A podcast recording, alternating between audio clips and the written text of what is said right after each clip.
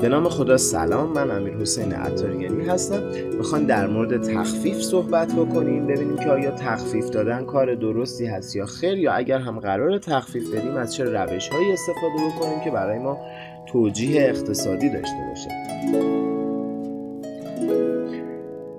قبل از هر چیزی ما می‌دونیم که مردم بیشتر به پیشنهادهای فروش عکس نشون میدن و اونها تبدیل به مشتریان ما میشن. یعنی مشتریان احتمالی ما با شنیدن و دیدن یک پیشنهاد فروش از سمت ماست که تبدیل به مشتری واقعی میشن. پیشنهاد فروش چی هست؟ پیشنهاد فروش مزیتی هست که همراه با یک محدودیت. این محدودیت می‌تونه زمان باشه می‌تونه تعداد مشتریان باشه و مزیت می‌تونه تخفیف نقدی باشه یا هدیه یا حالا هر چیزی که در موردش صحبت می‌کنیم الان.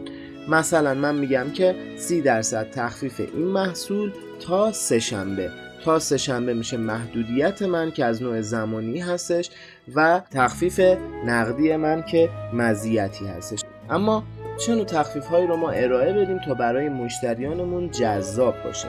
رایج ترین پیشنهادهای فروش که معمولا همه استفاده می‌کنن پیشنهادهای فروش نقدی هست. مثلا 30 درصد تخفیف برای این محصول تا دوشنبه.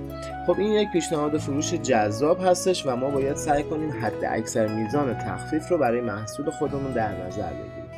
اما گاهی اوقات ما نمی‌تونیم محصول خودمون رو با حد اکثر تخفیف داشته باشیم. مثلا اگر من فروشنده موبایل هستم نمی‌تونم 60 درصد تخفیف برای محصول در نظر بگیرم. باید چیکار بکنم؟ روش بعدی که برای پیشنهاد فروش میشه برای این کالاها استفاده کرد استفاده کردن از همفروشی یا باندل کردنه. یعنی شما همراه با موبایل خودتون با موبایلی که قرار هست ارائه بدید و بفروشید چند تا متریال دیگه اضافه می‌کنید. چند تا المان دیگه اضافه می‌کنید و اینها رو توی یک قالب و یک پکیجی ارائه می‌دید. مثلا من موبایل میفروشم همراه باش گلسش رو میفروشم همراه باش کاورش رو میفروشم و کیفش و متعلقاتش حالا میام میزان تخفیف خودم رو روی اون محصولات و روی اون الحاقات اعمال می‌کنم. این روش باعث میشه که شما بتونید تخفیف قابل توجهی هم داشته باشید.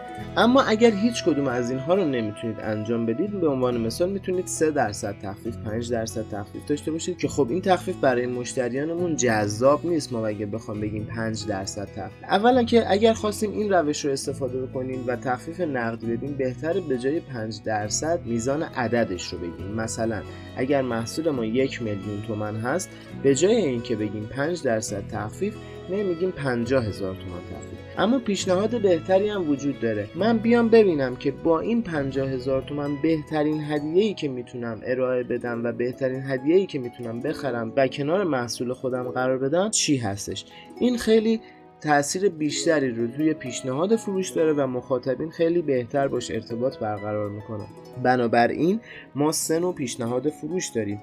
پیشنهاد فروش نقدی پیشنهادهای فروش باندل کردن یا همفروشی و پیشنهادهای فروشی که همراه با یک جایزه یا چند جایزه یا چند هدیه هستش که باعث میشه که مخاطبانمون خیلی بیشتر جذب پیشنهادهای فروش ما بشن. من امیر حسین عطاریانی هستم و آیدی اینستاگرام من امیر عطاریانی هست. براتون آرزوی موفقیت.